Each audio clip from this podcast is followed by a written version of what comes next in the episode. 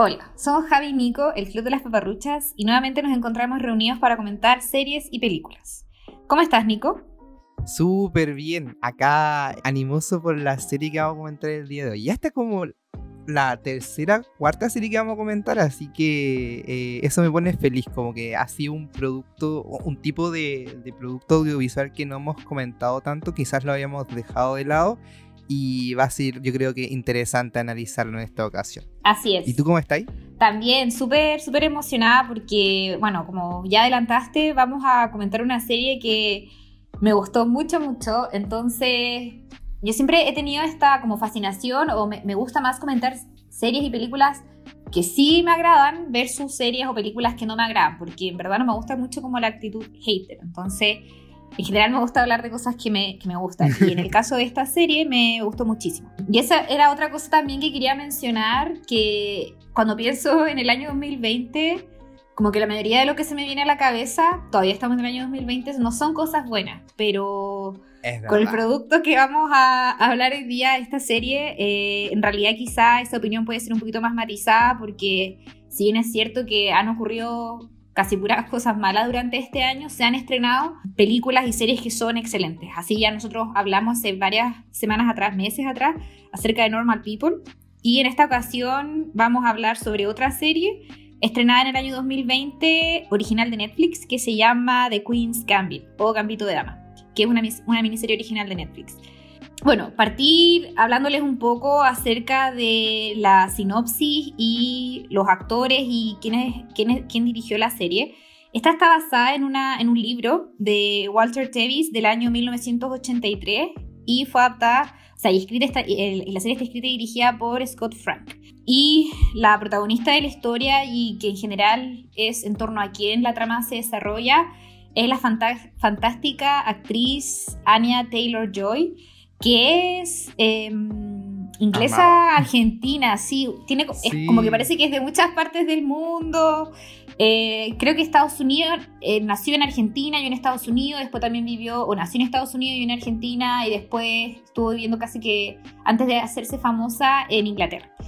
Eh, y como bien dice Nico, es además muy buena actriz y yo ella la vengo siguiendo y me, me gusta mucho desde Las Brujas, que fue la primera película que vi de ella. Y de hecho, eh, Gambito de Dama yo la había puesto en avisarme como en esa sección de Netflix que te pone por estrenar. La vi a ella, vi su cara y fue como ya, la tengo que ver solo porque es ella. Y en realidad fue súper buena mi decisión porque la, serie es excelente. Fue estrenada el 23 de octubre y ahora ya está dentro de la serie más vista de Netflix. Creo que también ha cumplido algunos récords en relación a eso y como que muchas personas de mi círculo social y miembros de mi familia la han visto. Así que en ese sentido estamos, vamos a comentar una serie que mucha gente conoce. Caché que respecto con eso, interrumpirte un segundito, que yo encontraba algo muy curioso que ha pasado también dentro de gente que conozco, no necesariamente tan cercana, pero que les dio mucho por ponerse a jugar ajedrez. Sí, como que a ese nivel como el boom de la serie. Y yo creo que, bueno, es una, un buen hobby que empezar a conocer o, o, desarrollarse es que ya lo conocen, sobre todo en el contexto que estamos. Como tú decís, quizás fue un año no tan positivo y sobre todo para la industria que al principio había estado como medio eh, parada, pero ya se están reactivando las producciones y saliendo cosas que ya se habían grabado, se están estrenando y, qué bacán que una serie como esta eh, de Queen's Gambit también tenga estos como efectos secundarios como el boom del ajedrez. Exacto, exacto. Y en cuanto a la sinopsis, en breve, es una miniserie que trata acerca de la vida de una niña prodigio en principio en ajedrez que se llama Beth Harmon o Elizabeth Harmon y que sigue su proceso para convertirse en la mejor jugadora de ajedrez del mundo mientras ella debe lidiar con una serie de problemas emocionales y su adicción al alcohol y a ciertas sustancias estupefacientes. La serie está situada a finales de los años 50 en Estados Unidos y también durante los años 60, pero no solo en Estados Unidos, sino también hay ciertas locaciones retratadas como París o Rusia ella al final de la serie. Em, ¿Y México? Y, México también, bien, bien, bien, en México también.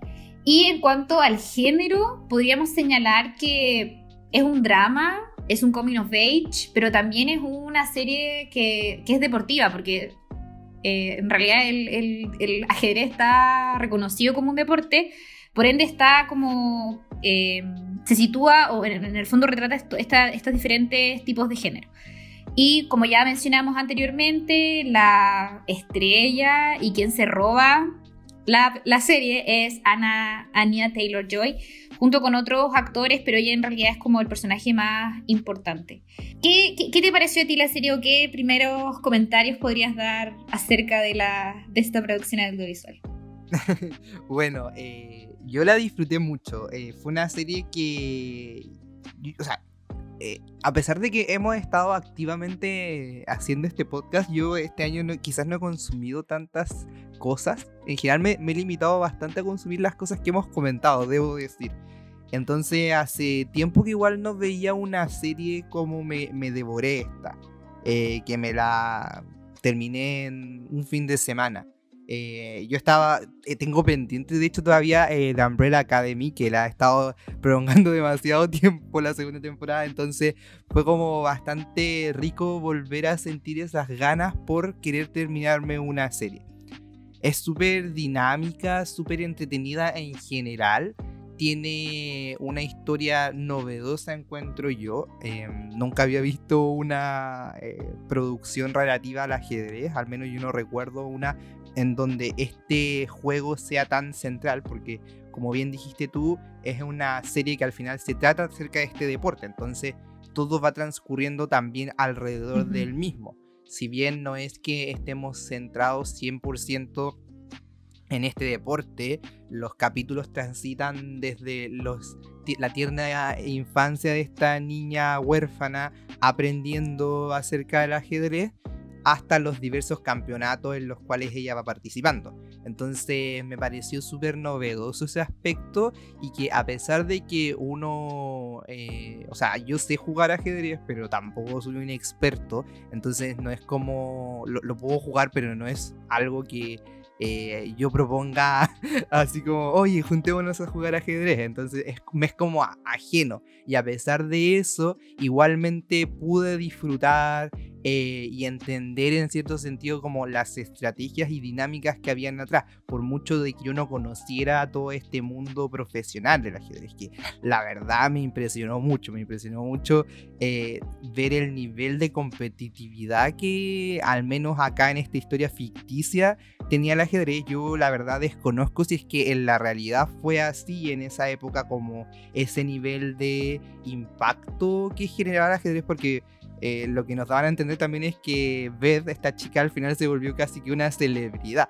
Entonces, eh, no me imaginaba ese impacto, al menos en este mundo ficticio, y, y encontré que estuvo súper bien retratado. A pesar de que la historia tenía este punto relativo a este deporte, igualmente se permitía también tratar otras, otras temáticas, como tú bien dijiste, la, el coming of age de este personaje, la vemos crecer a través de la historia. Y también yo creo que habla mucho acerca de lo que es la admiración por un lado y el, la autosuperación y también el autosabotaje. Porque una cosa que tiene este personaje de Beth es sobre todo que se autosabotea. Y eso sería como mi comentario general. Ya después tengo algunas otras cosas que ir comentando acerca de la actuación, de los personajes y todo eso, pero yo creo que es harina para empezar a amasar un poquito más adelante. ¿Tú, ¿a, ti, qué te pareció en general la serie? Eh, me adhiero a tus palabras, Nico. Yo igual la disfruté muchísimo. De hecho, eh, la vi dos veces porque la vi en cuanto fue estrenada. Como les había mencionado anteriormente, yo la puse en avisarme en Netflix. Entonces, en cuanto fue estrenada, la vi, que eso fue en octubre. Y como me encantó, le dije a Nico, le propuse como Nico, tenemos que comentar The Queen's Gambit. Y mm, en, verdad, porque me produjo el mismo efecto que te produjo a ti, de eso de, no poder parar de verla. Yo creo que la vi como en dos días también. Eh, entonces, en ese sentido, como bien dijiste tú, es una serie que te atrapa y mantiene el interés en todo momento. Lo que es súper, quizá sorprendente en el sentido de que se trata sobre una temática, aunque no sea la única temática, pero ya, como que uno de los ejes principales es este deporte. Y mm, e, en general la serie es como súper técnica. Cuando, cuando está abordando esta temática, obviamente porque estamos hablando acá de jugadores profesionales, grandes maestros y todo eso, pero siento que a pesar de lo técnica que es y para espectadores como yo, que soy una completa ignorante del tema, eh, creo que en algún minuto de mi vida supe jugar ajedrez, pero era muy chica, entonces en verdad no desarrollé casi ningún conocimiento al respecto. De todas maneras, fue capaz de mantenerme interesada en todo momento y yo encuentro que eso es un gran eh, un gran balón que se, que se, le tiene que reconocer a la serie de ser capaz de mantener incluso a aquellos espectadores que no saben nada al respecto. Lo encontré muy, muy, muy bacán. eh, y esto, esto es básicamente eh, porque mm, otro punto importante es el hecho de que se nota la gran preocupación, el cariño y la dedicación que todas las personas involucradas en esta producción le pusieron.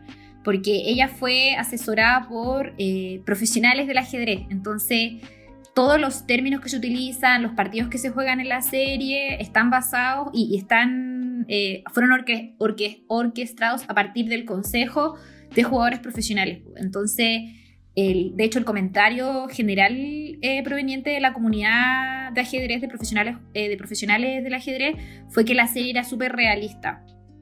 Como muy precisa en retratar los sí fue muy precisa y muy realista en retratar los partidos la terminología la forma en que los, jugadores estaban jugando un determinado juego y eso lo encontré bacán pues, ¿cachai? como que se nota que invirtieron y quisieron hacer lo más apegado a la realidad posible y eso a mí me encantó y siento que fue un éxito en ese sentido porque los comentarios en general han sido muy buenos eh, en cuanto a la, al retrato que se hace de este deporte en, ese, en, otra, en otro comentario me gustó mucho por la variedad de temáticas que la serie aborda. Ya dijimos que uno de los ejes centrales es el deporte propiamente tal, pero en general la, en la serie la narrativa es como muy orientada al personaje principal de Beth. Por eso también mencionábamos que es una especie de coming of age, en el sentido que se ve retratado el crecimiento que esta personaje tiene. De hecho, crecimiento no tantas veces, hay crecimiento, pero también hay eh, autodestrucción, como bien dijiste tú, Nico, porque ella es una joven que lidia con problemas mentales, problemas emocionales, adicciones. Eh, también retrata el tema del feminismo, el lugar que tiene que ocupar la mujer en la sociedad, en, este deporte propiamente tal, lo que me parece súper novedoso porque no estamos situados en, hoy en día donde quizá esas cosas pueden parecer como más de sentido común o, o que en el fondo se está discutiendo ahora, ¿cachai? Sino que estamos hablando de los años 60 donde quizá igual podría resultar un poco más novedoso que se hablen eh, de estos temas, no sé, pues, de una mujer venciendo y ganándole partidas de ajedrez eh, a hombres donde la figura del hombre es mucho más predominante. Pues, ¿cachai? Entonces en ese sentido lo encontré demasiado bacán. Eh, también se habla acerca de la amistad, la familia, la pérdida de la familia y la soledad, que son todas cosas que Beth sufre a lo largo de su vida, ¿cachai? Yo eso igual lo encontré súper interesante y está muy bien retratado. Como que por eso también mencionamos que era un drama, porque hay ciertas cosas que ella vive a lo largo de la historia que son demasiado fuertes, incluso cuando es chica, como la pérdida de su mamá, el hecho de quedar huérfana, y cómo está eso retratado en la serie y cómo la aborda, me parece realista y también muy bien ejecutado. Como que no cae en eso de ser cursi o ser como, o lamentarse en exceso respecto a esa situación, sino que es como muy realista la manera en que, que esta niña enfrenta esa situación. Otra cosa, y bueno, en, aspecto, en aspectos técnicos que lo había mencionado un poquito en referencia a la asesoría que había, con la que había contado la serie, encuentro que también en términos de música, por ejemplo, la, la serie fue súper bacán. Eh, tiene un soundtrack original, pero también se van incorporando a lo largo de los capítulos canciones eh, de la época, ¿cachai? Que al final el propósito en el fondo evidentemente es situarnos en la época en que la serie está transcurriendo y eso igual me gustó, me gustó Caleta como lo, como lo hacían, al igual que el diseño de vestuario, que es fundamental en el desarrollo del personaje de Beth y que también eh, fue súper eh, pensado en, orden a evocar lo que es el tablero de ajedrez y el juego en sí. Entonces, por ejemplo, vemos a Beth con vestidos de cuadrito o, no sé, pues en el partido final que juega con el ruso, que en el que gana, va de blanco como una reina en el tablero de ajedrez y eso lo encontré muy bacán y que en el fondo que nos va eh, dando información, situándonos en una época y hablándonos acerca de la personalidad de, ella, porque de hecho el tema de la ropa y el vestuario que la, que la personaje utiliza es parte muy importante de su personalidad porque es uno de sus grandes intereses, obviamente, junto con el deporte que ella practica. Em, y eso, eso yo creo que sería como comentarios preliminares. No sé si te gustaría ahora ahondar en otros aspectos, Nicos, que te hayan gustado o quizá no tanto de la serie. O sea, me gustaría como ir desarrollando quizá algunas de las cosas que dijiste, porque hay varias cosas que también me llamaron la atención de la serie. O sea, primero, eh, tomarme de esto último que dijiste respecto al vestuario, que, bueno, junto con la, el, cómo se realizaban las, las partidas de ajedrez, es creo que uno de, los elementos que más se le destacaron también a esta serie.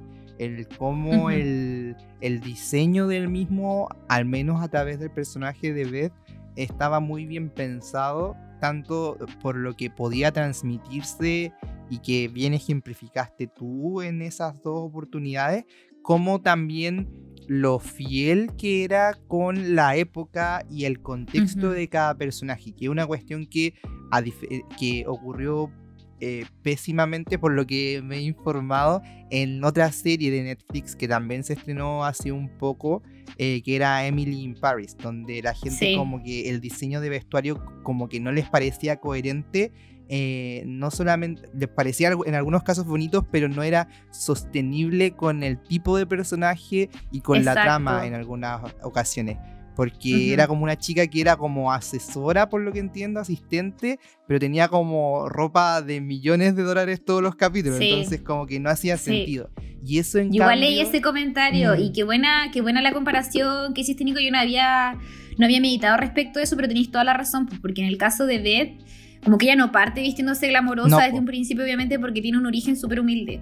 porque era una huérfana y todo. Exacto. Y, usaba a medida que ella ropa, como muy sobria. es muy coherente, sí. Sí, sí, es por eso decía, porque está como muy bien pensado, porque a medida que se va pasando ella desde esta pobreza máxima en la que se encontraba hasta ser esta mujer exitosa que va adquiriendo mayor lujo también en su vestimenta. Y por otro lado, eh, como decía antes, también muy consciente de la época en la que estaba, como las siluetas que se manejaban en esa época, los colores, los tejidos y todas esas cosas que, que, al final también uno puede decir que incluso en este detalle que uno pensaría que de repente no es tan importante, se, se trabajó, se trabajó bastante y hay harta información que uno también podría sacar de ahí porque hay metáforas detrás de repente, e incluso uno puede en algunas ocasiones sacar conclusiones de la personalidad misma de nuestra protagonista a partir del vestuario que ella usó o no usó en tales ocasiones. Eh, veía por ahí en algunos comentarios que eh, en algunas oportunidades también cuando ella se vuelve como un poco más exitosa y se adentra en este mundo eh, mayoritariamente en, mayoritariamente captado por los hombres, ella también en algunas ocasiones usa una vestimenta, comillas, más masculina, como pantalón y todo eso. Entonces, si bien ella predominantemente también usa vestidos que eran muy bonitos eh, también. Sí, hermosos. Eh, también había en otras ocasiones en donde como quizás para verse comillas más ruda, más, más como eh, fuerte, también usaba este otro tipo de vestimenta. Entonces uno ahí puede ir sacando ciertas conclusiones de estos aspectos que como decía, a veces uno puede mirar en menos, pero no. Eh, ahí es cuando uno puede también hacer un corte entre una serie que está bien pensada, con mucho amor, como indicaste tú, y otra que simplemente como que estos aspectos se dejaron quizás como algo secundario, pero yo encuentro que ahí es cuando uno puede premiar un buen diseño de vestuario, ¿cachai? Porque estaba... Eh, tenía una intención detrás. Ahora, eso respecto a ese punto, respecto a lo que dijiste de las temáticas, yo creo que como bien dijiste, se trata, y, también yo, se trata de un coming of age, y, que, nos, y que se, centra principalmente la historia en esta protagonista que es Beth, y podemos verla crecer, y entonces por lo mismo podemos ver como un arco de este personaje, vemos que ella al principio de la historia estaba en un punto, eh, a la mitad de, la historia estaba en otro punto y al final se encontraba en uno totalmente distinto. Entonces igual es súper enriquecedor ver como nuestra protagonista, a veces heroína, a veces la propia rival de, ella misma, eh, va logrando y consiguiendo como superar las vallas que, que hay en el camino y ser una, no sé si mejor persona, pero sí una persona quizás más madura quizás con más herramientas para poder enfrentarse al día a día, ¿cachai?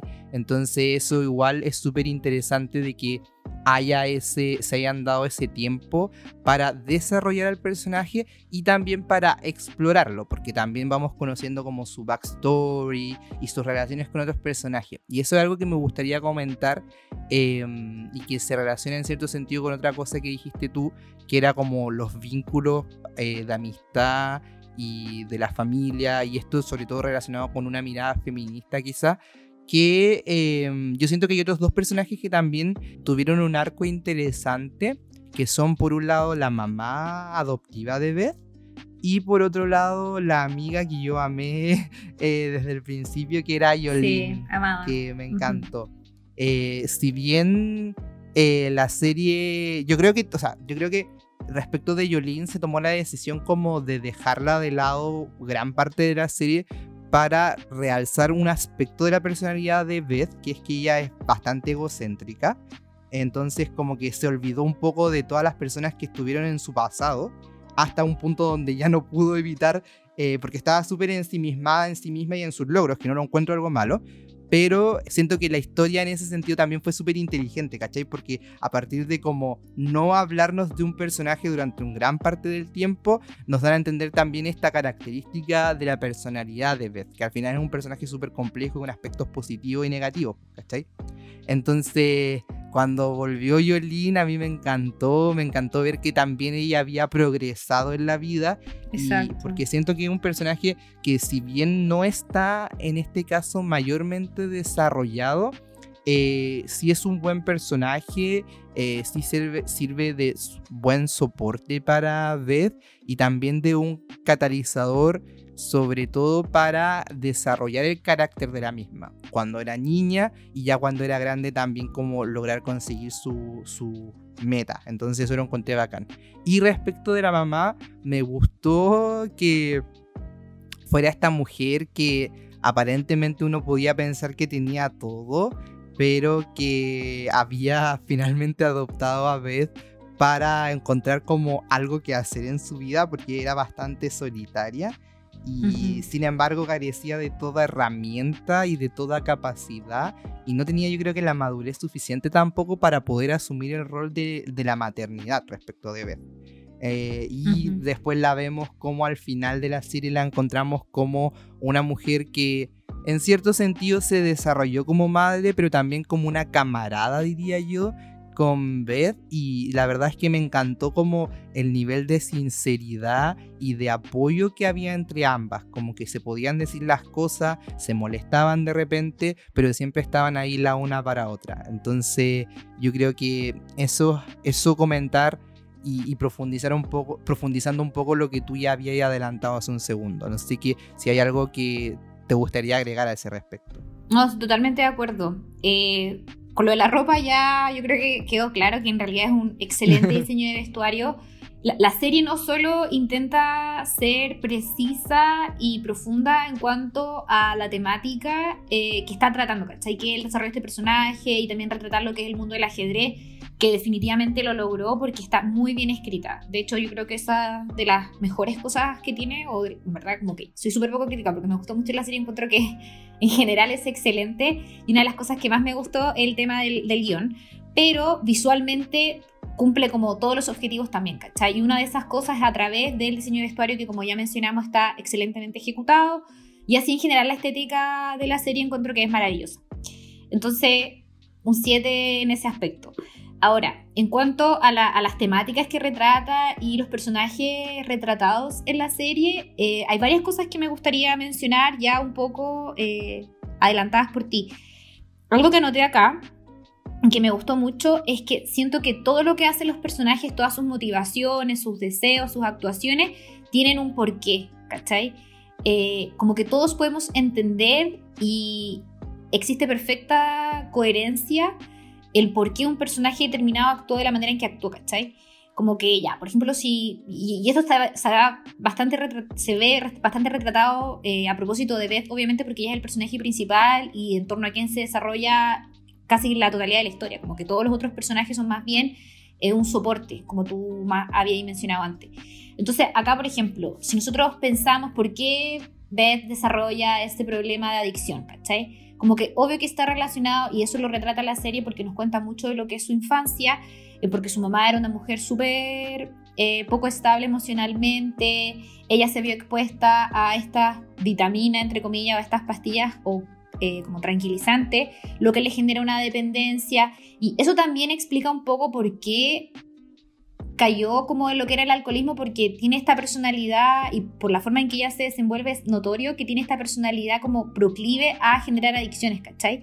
Como que tiene todo, todo el sentido del mundo, como que eso está muy muy bien explicado, al igual que lo que pasa con su mamá adoptiva, porque la mamá adoptiva también era alcohólica, no, no, no es como tan explícito, explícito enseñarlo, pero es evidente por todas las veces que nosotros la vemos bebiendo alcohol y eso está obviamente explicado porque es una mujer que está muy sola, ¿cachai? Como que antes de que Beth llegara a su vida, estaba casada con un hombre que no le prestaba ningún tipo de atención y que era evidente que no la amaba porque nunca conversaban ni nada, también estaba como súper frustrada porque la pasión de ella, que era tocar el piano, nunca tampoco lo pudo desarrollar, como que era una mujer muy frustrada y había tenido que tocar sus penas y toda esta frustración y soledad en el alcohol, ¿cachai?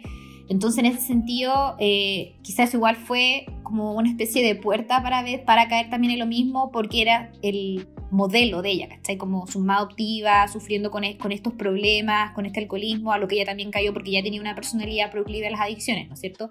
Entonces encuentro que es bacán eh, en cualquier producción audiovisual ver que todas las motivaciones, cómo actúan, cómo hablan, eh, cómo se desenvuelven los personajes, tienen un porqué y es coherente con el resto de la historia, ¿cachai? Como que de repente pasa y me carga ver en las películas que de repente un personaje hace algo que traiciona por completo sus principios o su forma de ser, ¿cachai? En cambio acá es como súper, como dije, es muy coherente y muy... tiene todo el sentido del mundo que le haya pasado lo que le pasó a tal personaje, ¿cachai?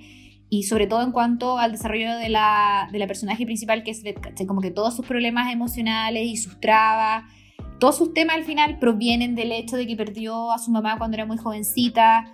Eh, su inestabilidad emocional quizá también va de la mano con el hecho de que su mamá como que también era muy... Eh, era, no, no, era estable emocionalmente. Su genio, yo creo que también podemos ver una explicación en eso porque en la serie igual muestran que su mamá como que tenía un doctorado en matemática, algo por el estilo. Entonces, como que todo tiene, todo tiene sentido, ¿cachai? Y, y, me encanta ver en una serie que eso esté retratado. Así que en ese sentido, Muchas eh, felicitaciones eh, al guionista, que es el director Scott Frank, en hacer una historia tan cohesiva y, con sentido, ¿cachai? Como que eso me encantó muchísimo. Y en cuanto a la... Mm, al tema, a, las temáticas que también lo había adelantado un poco antes, eh, respecto de la, del ajedrez, bueno, ya, ya, señalamos que trataba de ser como lo más, lo más apegado a la realidad posible porque se había contado con las asesorías de profesionales, pero igual me llamó muchísimo la atención que algo que para mí como una ignorante completa del tema lo que es el ajedrez profesional, como que al final la conclusión a la que llego es que todos los mundos como que tienen sus dramas y como bien dijiste tú, es un mundo súper dramático, pues como muy competitivo, como que se genera muchas enemistades, como muchos comentarios, pero al mismo tiempo también hay mucho profesionalismo y como que en general todos los grandes profesionales que se veían retratados en la historia, como que eran súper, al momento, bueno, la mayoría digo, porque igual había unos que como que perdían una partida y se iban sin siquiera mm, eh, saludarse. Eh, encontré bacán que eso al final como que en todas, en, en cada profesión o deporte o lo que sea, como que hay drama, ¿cachai? Y siento que en ese sentido fueron como súper, fueron muy, muy, muy, está muy bien pensado en cómo retratar eso. Y lo otro que también iba a mencionar, que aparte de la serie contar con asesoría de profesionales en cuanto a los movimientos y a los tecnicismos de la, de la serie, em, por lo que mencionaba gente especialista en el tema, también muchos de los personajes estaban basados en, jugadores profesionales de ajedrez de la vida real, ¿cachai? Como el personaje de Benny creo que muchas de sus características, eh, de sus jugadas y mm, en general de su personalidad está basada en un jugador muy famoso de, de Estados Unidos, ¿cachai? Entonces es bacán igual, ya para nosotros ignorantes del tema, como que obviamente que no vamos a poder captar esas cosas, pero para quienes sí sean profesionales y conozcan del tema, yo creo que debe ser muy bacán ver como, ah, esa jugada es efectivamente la que se jugó, no sé en qué año, contra qué persona, como que eso lo encuentro interesante, ¿cachai? No, quiere decir que yo encuentro que igual es un mérito ese de que dejar contento como al fandom del ajedrez, por decirlo de alguna manera, a las personas expertas en ajedrez claro. y también al público en general, sobre todo cuando es como un tema tan de nicho, o al menos yo lo siento así. Entonces yo creo que ese es un aspecto súper rescatable de la serie, el haber, haber podido encantar tanto a los más expertos del ajedrez como a las personas que no tenían nada que cachar de, este tema que igual les gustó. Exacto, sí, así que en ese sentido, eh, por los comentarios que mencionaba, que decían esas personas, lo encuentro muy, muy bacán. Y otra cosa que me gustó mucho cómo está desarrollada en la serie, em, que me encantó, me encantó porque muchas veces no está retratado así, es algo que me molesta mucho, es el hecho de haber retratado a, a Beth como esta genio del ajedrez, esta niña prodigio, pero no, no retratarlo como que ella era, no sé, invencible, ¿cachai? O que con su talento natural bastaba, iba a ganar todas las partidas de ajedrez y eso era suficiente, sino que igual se retrata cómo ella debe esforzarse, debe estudiar y debe aprender, ¿cachai? Como que mucho de la, de, la serie eh, se enfoca en el proceso de aprendizaje de Beth en torno al ajedrez, ¿cachai? Como que se la ve practicando, se la ve estudiando, lo que yo creo que es fantástico, ¿cachai? Porque obviamente que en cualquier, en cualquier oficio, en cualquier arte, ya en este caso el deporte, no basta con que tú seas muy bueno para algo, ¿cachai? Como que igual tenés que esforzarte para ser el mejor. Y mm, es, es, algo que está muy bien retratado en la serie y que yo rescato mucho porque muchas veces pasa que como que te muestran en una producción audiovisual como que ya esta persona tiene talento en esto y eso lo hace ser invencible le gana a todo y porque tiene talento natural es prácticamente un dios, ¿cachai? Y como que acá ya es importante porque eso la inicia en el tema del ajedrez, ya sé que le vaya bien y todo, pero igual está muy bien retratado como ella sí se esfuerza y también muy bien retratado como ella pierde, ¿cachai? Como que no solamente es Beth ganando todas las partidas de ajedrez, sino también a ella lidiando con el hecho de no ser lo suficientemente buena o no ser lo suficientemente genia eh, o talentosa para ganarle a los mejores, ¿cachai? Y, ver cómo después, gracias a su práctica y gracias al esfuerzo, sí le puede ganar a esos que en algún minuto le ganaron a ella. Y eso me encantó, me encantó, me encantó cómo está retratado. Sí, yo creo que eso hace que la serie además sea súper satisfactoria, porque tú como que sufrís con, el personaje de Beth al final, porque como estáis centrando siempre la narración en su visión de todos los hechos, entonces tú estás con ella ahí cuando ella gana, cuando ella pierde, cuando ella se frustra, y, el ver que le cuesta eh, hace que al final uno diga como ya, merecía ganar esta cuestión, ¿cachai? Como que, y te lo hace más creíble, pues, porque ya, obviamente siempre existen estos genios que son invencibles, pueden existir, pero yo creo que para efectos como eh, de shock emocional es mucho más útil tener a esta persona que quizás eh, también tiene sus su, eh, derrotas para después darte como una gran victoria y, y tú terminar como súper chocho también como espectador de como ya, ganó, ganó, lo merecía. Entonces, en ese sentido, creo que la narración y cómo se construye la historia eh, es muy inteligente y en orden a, lo que se quería lograr también con el final, porque uno termina la serie contento por eso también, como que eh, eh, se logra bien y se retrata bien ese, ese desarrollo de este personaje. Y quizás también respecto a lo que vi mencionado antes de las partidas de ajedrez, hay algo que también se comenta mucho que es que eh, lo interesante de ellas resalta también por eh, cómo están montadas, porque si bien nosotros vemos harto de cómo se está jugando el partido en específico, también hay mucho de, eh, nos muestran en el momento también las reacciones del público, las narraciones que hacen como lo, comentaristas de, estos juegos y también los gestos y miradas y como pensamientos incluso de eh, Beth sobre todo, como que vamos viendo su, su, desolación en algunos casos, eh, su respiración incluso, el movimiento de sus manos y algo que también mucho recalcaban era la mirada que ella de repente tenía eh, en cada momento. Entonces así podemos ver cómo en, algún partido le, atrajo un, la trajo un competidor, en otros cómo también estaba súper nerviosa, en otros cómo se sentía súper segura y después se da cuenta de que en verdad no tenía que haberse dado por eh, dar por sentado que iba a ganar desde un principio y así, pues entonces yo creo que eso también hace que al final los partidos de ajedrez no se vuelvan tan tediosos como uno podría imaginarse desde afuera que lo son, sino que los vuelve mucho más interesantes y, que te permite también conocer un poco más este mundo que hemos comentado.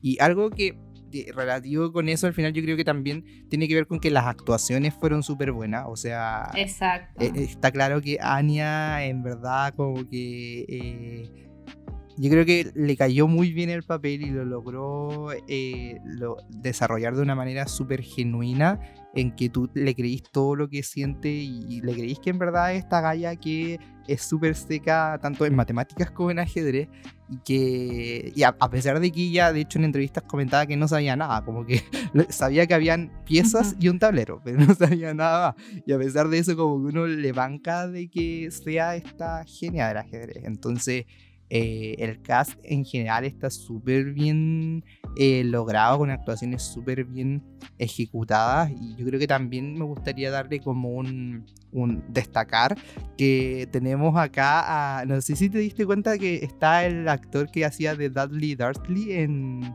Harry Potter, que es Harry Mucho más flaco. Sí. y que ya se volvió como un regalón de Netflix, en verdad, igual que Anya, como que ya han estado presentes en varias producciones de Netflix. De hecho, este año también estuvo este actor en eh, The Evil All the Time. Y, en verdad yo encuentro que es un actor que se ha lucido y que, bueno que le estén dando reconocimiento y que acá también su papel fue súper interesante eh, en los momentos que era como competidor, en los momentos que fue como comillas, interés amoroso, aunque en verdad no lo fue. Y también en los momentos que fue como un soporte, un soporte para nuestra protagonista. Así también yo encuentro que la mamá, la actriz de la mamá también lo hacía muy bien. Y en general también estoy muy contento con todo el reparto. Siento que nadie desteñía en ese ámbito. Sí, estoy totalmente de acuerdo. Todos cumplieron muy bien su, su rol y las personificaciones que hicieron fueron súper verosímiles eh, y bonita, sobre todo, por ejemplo, en el caso de la mamá, que yo encontré que esa relación, que tú lo habías dicho, ya lo dijiste ya, es muy bella la relación que se genera entre la mamá adoptiva y Beth. En principio, eh, yo pensé, cuando estaba, cuando la mamá recién descubrió como que Beth eh, era muy buena jugadora de ajedrez, dije como, ah, quizá que hay un poco de interés económico, pero al final nunca fue eso, sino que en verdad era un genuino interés, un genuino cariño, amor, diría yo, por esta niña. Y eso me gustó mucho y como ella lo hizo, encontré que fue bacán. Y también le doy mucho mérito a la niñita que hizo de Beth cuando tenía 8 años. Encontré que fue excelente la actuación de esa niña chiquitita, como sus miradas, los diálogos que ella hizo, las partidas que jugaba con el, con el caballero que le enseñó a jugar ajedrez, Mr. Scheibel. El señor Scheibel. Sí, eh, sí, lo hizo muy bien, muy bien. Así que la niña igual gran mérito por las actuaciones sin perjuicio de que Anya haya, se haya robado la película, como se dice. Otra cosa que me gustaría mencionar es que me encantó, o sea, ya lo había, ya lo había dicho a propósito que el guion es muy bueno, pero ahora en particular encuentro que es bacán cómo, eh, cómo se escribió a este personaje femenino como ya señalamos, es una serie súper feminista, porque lo que, está, lo que retrata acá es el surgimiento y este viaje en convertirse en la mejor jugadora de ajedrez del mundo de Beth en un mundo que está dominado por hombres, ¿no es cierto? Pero no caen en clichés en el sentido de, que retratan a Beth como un personaje que tenga que ser como un hombre para poder destacarse y para poder lucirse, sino que ella conserva en todo momento su feminidad, que es algo que a mí me encantó y que de hecho me recordó Caleta a, ya igual que sea el ejemplo un poco tonto, pero a Legalmente Rubia, eh, porque en esa, en esa película igual demuestran cómo al final tú no tenés que ser serio, no tenés que vestirte de negro, no tenés que ser eh, de una cierta forma o cumplir con un cierto estereotipo de lo que significa ser un abogado para ser exitoso y demostrar que en verdad eres muy inteligente y capaz, sino que él, Woods, eh, conserva en todo momento esa personalidad como súper... Em, como muy, muy al final como que tampoco deja de ser quien es por tener que encajar en los moldes que uno hubiera esperado como de tal.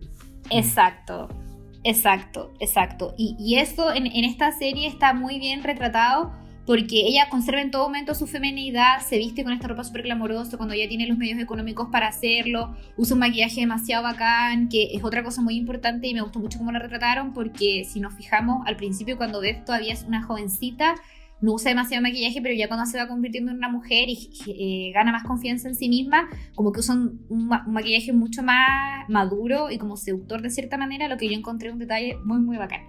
Entonces encuentro que es bacán en el fondo que mm, este personaje femenino lo hayan escrito de manera tan compleja, como esta genio del ajedrez que sufre con estas adicciones, pero al mismo tiempo súper femenina y que conserva esa, esa, esa, ese aspecto de su personalidad a lo largo de toda la serie, no tiene que cambiar en orden para encajar en un cierto mundo, que en este caso particular es que esté dominado por hombres, ¿cachai? Entonces en ese sentido encuentro que es demasiado bacán.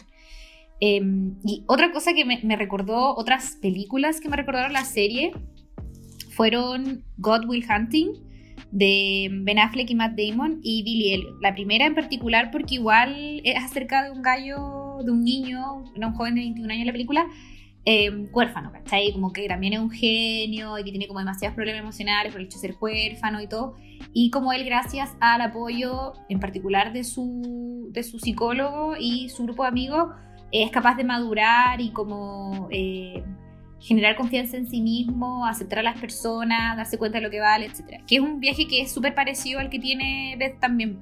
Y en ese sentido, como su red de apoyo es otra de las cosas que me encantó cómo está retratada en la serie. Eh, tú ya mencionaste a la mamá, también hablaste de Yolín, que son dos grandes personajes en la serie, pero en general todos los amigos que ella hace son como muy bacanes, ¿cachai? Como que uno se ve uno es capaz de percibir que ellos efectivamente están interesados por el éxito de ella, a pesar de que en algún momento fueron sus contrincantes, ¿cachai? Como que se dan cuenta, no, esta galla es demasiado seca, es demasiado genio, como tiene que irle bien y yo como amigo de ella voy a hacer todo lo posible para ayudarla, ¿cachai? A pesar de que muchas veces ellas como que lo alejaban. Entonces en ese sentido es bacán ver eh, el retrato de la amistad y quizá igual amistad que en el caso particular de ella, como era huérfana, también de cierta forma fueron su familia. Y es algo que también Julín le, le comenta en el séptimo capítulo cuando le habla eso como es lo que hace la familia. Y nosotros somos familia. Y eso fue como momento emotivo muy lindo en la serie. Em, y también me, gustó, me, me, recordó Billy Elliot en particular, cuando le preguntan eh, como ¿Cuál es su pieza favorita? Cuando le están haciendo la, entrevista en la casa, eh, la revista Live, y ella habla acerca de como lo hermoso que es el juego y que ella se siente segura en, esa, en ese tablero de ajedrez.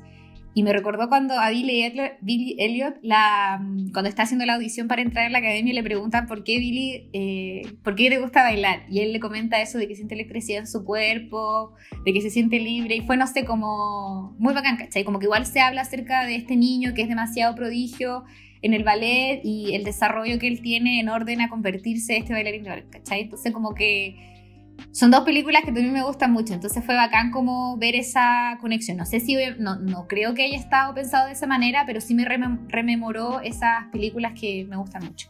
No, y hace mucho sentido, como decir, está como súper... se puede relacionar de una manera súper coherente lo que tú decís. O sea, yo creo que independiente de que se haya pensado en recordarlas o no, uno puede eh, eh, solito hacer esas conexiones y, es súper bacán, pues, porque al final, como tú decís, son cosas que te gustaron y que, que, se conectan con esta otra serie que también te gustó. Entonces es bacán poder hacer esos vínculos. Ahora bien, yo creo que respecto a algo que dijiste, tenía, tengo que comentar cosas. Hay cosas que quiero decir y quizás ahí empezar a decir otros aspectos que no sé si me molesta, o sea, como que quizás encuentro que son, no sé si negativos, hay otros que yo encuentro que son más neutros, y el primero neutro tiene que ver con que me llamó la atención igual profundamente que a pesar de ser una serie enfocada en, la protagonista femenina, hubieran muy pocas mujeres presentes en escena.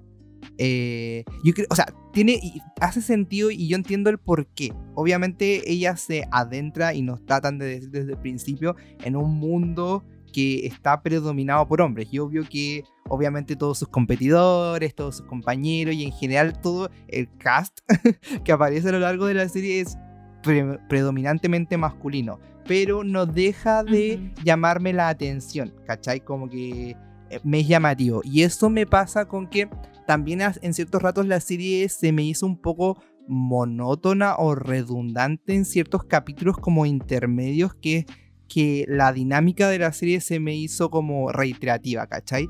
Entonces, eh, ¿y por qué comento estas dos cosas eh, conjuntamente? Porque de hecho cuando ya al final vuelve a, reaparecer Yolín, yo siento que se me volvió a hacer un poco más fresca la serie, ¿cachai? Como que me vino un respiro eh, de nuevas dinámicas de relación. Porque si te lo fijáis, igual como que hubo dos o tres capítulos, de, tres o cuatro de hecho diría yo, en donde como que se nos trató, yo creo que también para hablarnos de acerca del desarrollo como eh, de la sensualidad y sexualidad de este personaje y también de, de como la afectividad, obviamente se nos trató y se enfocaron en su relación con distintos hombres, ¿cachai? Pero, eh, y por eso como que eran bastante similares las dinámicas de repente en estos capítulos.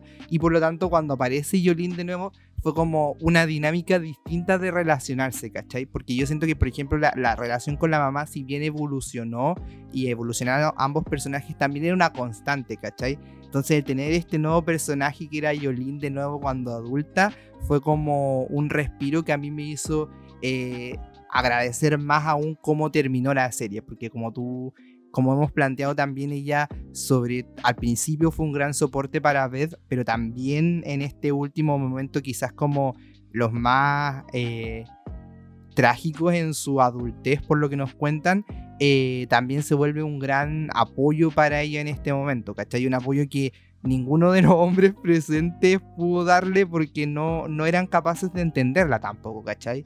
Y tuvo que aparecer este personaje de, de Yolín para poder eh, darle como ese apoyo. Entonces yo creo que a esas cosas quizás me llamaron un poco la atención quizás no tan positivamente. Y otra cosa que me llamó la atención y que yo lo tengo que decir, no lo puedo, eh, no lo puedo omitir, que es que si bien yo me banqué la actuación del personaje de Benny, que es por eh, este actor, creo que se llama Thomas Brody Sangster, no sé cómo se pronuncia, si lo estoy pronunciando bien, pero que es Benny Watts en, esta película, o sea, perdón, en esta serie, y que es actor de eh, Salem Maze Runner también, que tiene una cara eh, muy infantil.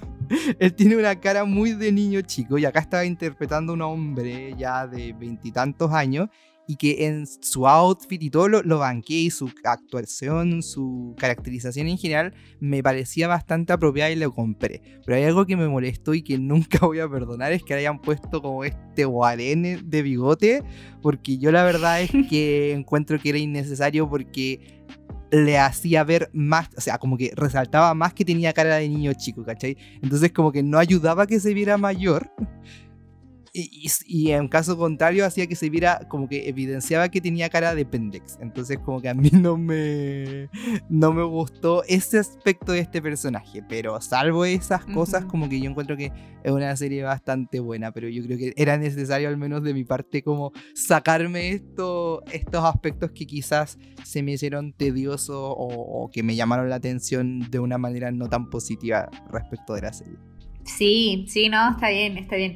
Respecto al actor, yo creo que el propósito era hacerlo ver más adulto justamente porque tienes una cara muy infantil, pero no fue logrado porque en verdad es como demasiado, como que en verdad él se ve demasiado joven versus la edad real que tiene. Y de hecho yo busqué en Wikipedia y el tipo tiene 30 años, pero se ve demasiado jovencito.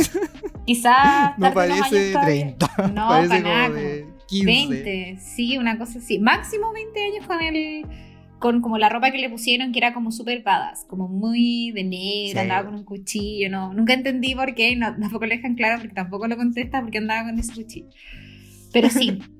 Y respecto a eso que mencionaste, yo creo que igual es un comentario súper válido, lo que dijiste respecto de que en, en ciertos sentidos como que al final la dinámica igual termina siendo, o no termina, sino que como al medio de la serie es un poco reiterativa porque ella en general como que está interactuando solo con hombres, lo que igual tiene sentido porque es un mundo que está dominado por presencia masculina, ¿no es cierto? Entonces igual me pasó eso que decís tú, de que fue súper bacán volver a ver un personaje femenino. Y de hecho la primera vez que la vi, viste que no te muestran al tiro que es Jolene saliendo del auto y dije como, ah, ya, llegó, llegó Benny, ¿cachai? Como dije, ya, llegó Benny a verla, como que yo dije, ah, quizás van a terminar juntos, como que él se da cuenta que en verdad la ama, no sé qué, pero en verdad no, pues era ella, y fue súper bacán decir como, no, yo acá quién la apoya y quién tiene que ser muy fundamental en esta etapa para sacarla del hoyo en la que estaba, porque era como ahí cuando ella había tocado fondo, es una mujer, ¿cachai? Y eso fue súper choro, fue, fue, muy, muy, muy, muy bacán. Y también me gustó como que no, hacen, no, no se hayan ido en la volada de mm, como una relación afectiva, romántica, porque al final no era ese el propósito, pues como que el propósito era retratar el crecimiento de ella eh, en torno a su, al deporte que ella practicaba, ¿cachai? Entonces como que haberlo, como haber hecho que terminara con otra, como que siento que hubiese caído, como ya lo hemos mencionado en muchas ocasiones, en este cliché de que para que las historias terminen felices, tienen que terminar con alguien, ¿cachai? Como que no, lo importante y la, el, fin, el final feliz de la, de, la, de la serie fue efectivamente el que tiene, que es el, el, haber superado, superado sus miedos, superado sus demonios y haber vencido a su contrincante de siempre, ¿cachai? Como que eso encontré que fue muy, muy bacán. Eh, pero estoy de acuerdo, estoy de acuerdo contigo que quizá es un poco reiterativo en ese sentido. A mí, una cosa, no, sé si me molestó, pero como que me costó visualizarlo un poco fue el crecimiento en edad que el personaje de Beth tiene, ¿cachai? Como que cuando, como en el segundo capítulo, cuando deja de ser la niñita quien está, eh, quien sale en, en, escena, obviamente porque ya habían pasado algunos años, es Beth que supuestamente tiene 15, 16 años. Y mm, igual me costó ver eso, ¿cachai? Porque, o sea, igual la, la hicieron verse más infantil en el, sentido de que no tenía maquillaje en su cara, como que tenía el pelo más corto y todo, pero aún así como que no me compré tanto que tenía 15 años, ¿cachai? Ya después cuando tiene 20, evidentemente sí, tiene el pelo más largo, usa maquillaje y todo, pero como que no, no se veía como una niña de 15 años, en el fondo, eso es lo que estoy tratando de decir, pero ya al final era obvio que no iban a usar a otra actriz para hacerla la vez de 15 años, ¿cachai? Como que tenía que salir Anya, entonces nada que hacer con eso, en, en ese sentido. Aunque encuentro que fueron súper exitosos en retratar a Yolene más joven, como que su paso de joven a adulta fue mucho más creíble que el paso de Beth de joven a adulta en cuanto a lo físico, al menos. Yo creo que por el pelo. Como que eso quizás contribuyó. Porque el peinado igual de Yolene cuando estaba en el orfanato era como muy infantil. Y yo siento que igual como sus rasgos, como que en el maquillaje algo hicieron que también te hacían ver como más adulta. Igual yo creo también porque eh, a ella no la vimos crecer, pues la vimos como niña, niña adolescente y ya después como adulta joven, ¿cachai? Entonces también yo creo que el que no la hayamos visto tanto tiempo eh, ayuda a crear este como efecto de shock de como, oh, cambió. es como cuando de hecho, pues, uno como quizás, cuando, no sé, pues uno con sus amigos, sus familiares, como que no nota tanto el paulatino crecimiento, cambio, pero cuando no veía a alguien por mucho tiempo y después le veis como, oh, chuta, acá pasó tiempo. Quizás también pasó eso. Puede ser por eso, pues, sí. Porque esa fue la mm. sensación que me dio con Yelena, en cambio con Anya, como al final la vimos toda la serie eh, ya, era por la ropa, el maquillaje y todo, pero no, no sentí tanto eso que sí sentí con Yolín. Pero no sé si en verdad es un aspecto negativo, sino es como una percepción personal más que nada. Em, y, eso, en realidad. Yo creo que tengo un último comentario. ¿Sí? Eh, es como súper random, entre comillas, pero que tiene que ver con todos los análisis que nosotros solemos hacer y sobre análisis de repente, que es que hay un fenómeno bien curioso en las producciones gringas, sobre todo, de que eh, en general cuando representan otros países, específicamente México y en general Latinoamérica, como que lo representan amarillo. como que Latinoamérica es amarillo. Y como que los colores que usan son esos. Y como que no son tan bonitos eh, y, son poco... Eh, eh, civilizados, como que se muestra más la jungla, la naturaleza, y esa es como la representación y la iconografía, por decirlo de una manera, que hay de Latinoamérica en las producciones gringas. Pero acá, eh, curiosamente, México salió del estereotipo amarillo y fue bien bonitamente representado. Yo creo que se agradece eso. Sin embargo, hay una cosa curiosa que pasó como en sentido contrario. O sea, esta serie se ambienta igual en la Guerra Fría y, de hecho como que eh, hay una tensión incluso a nivel de ajedrez entre los, estadounidenses y los rusos. Em, pero eh, me llamó profundamente la atención que eh, esto, o sea, llegara a tal nivel de que Rusia es representado principalmente como una cueva oscura.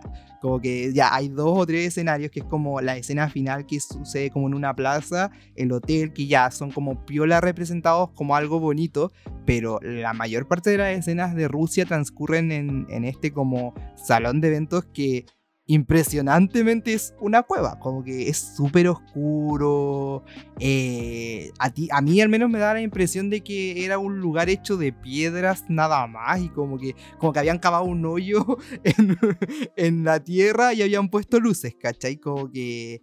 Y sabiendo que igual la arquitectura y en general Rusia es un país que está lleno de palacios súper hermosos, ¿cachai? Que son como parte del patrimonio universal. Entonces me llamó la atención igual la propaganda detrás en ese sentido, ¿cachai? De dejar lo ruso como lo feo, porque yo creo que nadie puede discutir en ese aspecto de que literal Rusia era esta cueva con incluso que casi que antorchas, ¿cachai? Entonces es llamativo igual como también de repente se transmiten esos mensajes y que también fue como criticado en cierto sentido con la serie de HBO Chernobyl, de, la suerte de propaganda que igual había detrás, porque por muy objetiva que era, igual de repente caían en ese, en ese ámbito medio propagandístico de repente.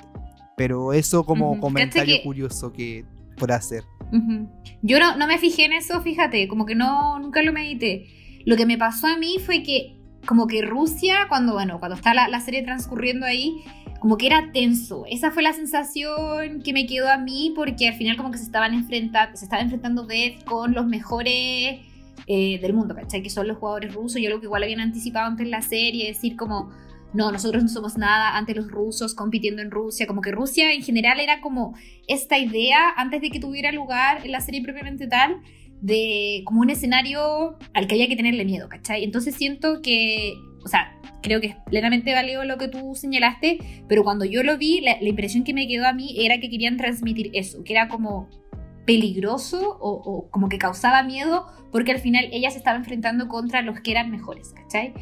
Eh, pero ahora que lo decís, como evidentemente sí, igual es, curioso que haya sido como tan oscuro versus los otros escenarios, no sé, por las universidades que tenían lugar en los torneos en Estados Unidos, que era como mucho más luminoso y más claro. Acá era como claro, pues, súper como lúgubre, claro. Sí, es, Claro, si, hubiera sido como que se enfrentaba a los más grandes, igual podría haber sido replicado eso cuando también se enfrentaba a los más grandes de eh, América, cuando se enfrentaba a los más grandes de Estados Unidos, pero no pasaba, ¿cachai? Entonces yo siento que si hubiera sido consistente quizás que cada vez que tenía un gran enfrentamiento la serie hubiera tenido como una propuesta visual así, yo me lo podría como convencer.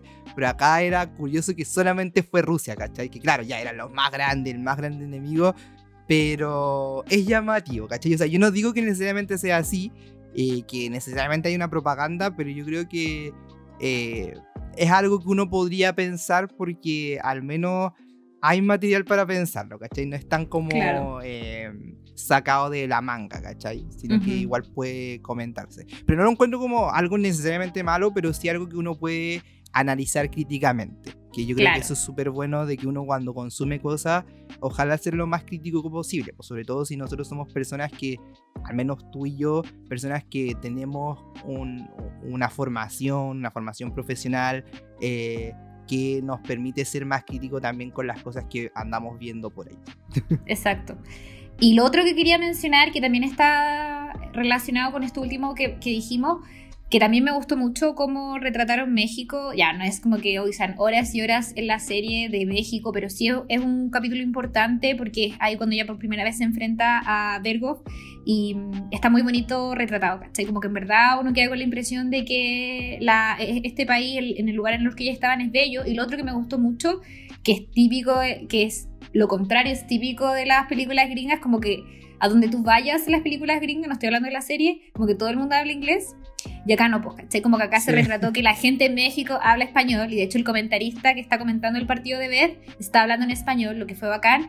Y lo mismo pasa en Rusia, con el comentarista y todo lo que uno escucha, lo que la gente habla en la calle y cómo se dirigen los unos con los otros es en ruso, como obvio que tiene que ser, ¿cachai? Como que no todo el mundo, o sea, nosotros no hablamos en inglés cuando estamos caminando en la calle, como las películas gringas parecen mostrar en otra en otra ocasión. Entonces igual encontré que fue positivo y como bacán que en el fondo vayan eh, destruyendo estas ideas que muchas veces están retratadas en, las series gringas o películas. Y de hecho, el ejemplo que pusiste tú de Emily in Paris pasa eso. Yo no sé cómo, eh, y mucha gente criticaba también a esa serie, el hecho de que esta Gaia, que no hablaba ni una gota de francés, como que todo el mundo con quien se encontraba en Francia hablaba en inglés. Dijeron, eso no pasa, la gente en Francia no habla en inglés, ¿cachai? Entonces es bacán, no, pues, ¿cachai? Entonces es bacán que esta serie se haya hecho cargo de eso y haya mostrado que en el país al que tú vayas se habla el idioma propio de ese país, obvio. Ay, Así que sí, yo creo que ya ahí podemos ir cerrando. Cerrando, sí, igual creo lo mismo. Fue una conversación muy interesante y lo único que le podemos decir y que ustedes también pueden concluir a partir de esta conversación es que es una muy buena serie con un personaje principal muy complejo, muy bien desarrollado, muy bien actuado. Em, así que si es que no la vieron, véanla porque en verdad todo el mundo la está comentando, sirve para tener tema de conversación y em, estén atentos a los próximos capítulos que vamos a ir estrenando. Exacto, que nos sigan en Instagram para ir informándose de esas cosas. Y eso. Exacto. Chao. Chao.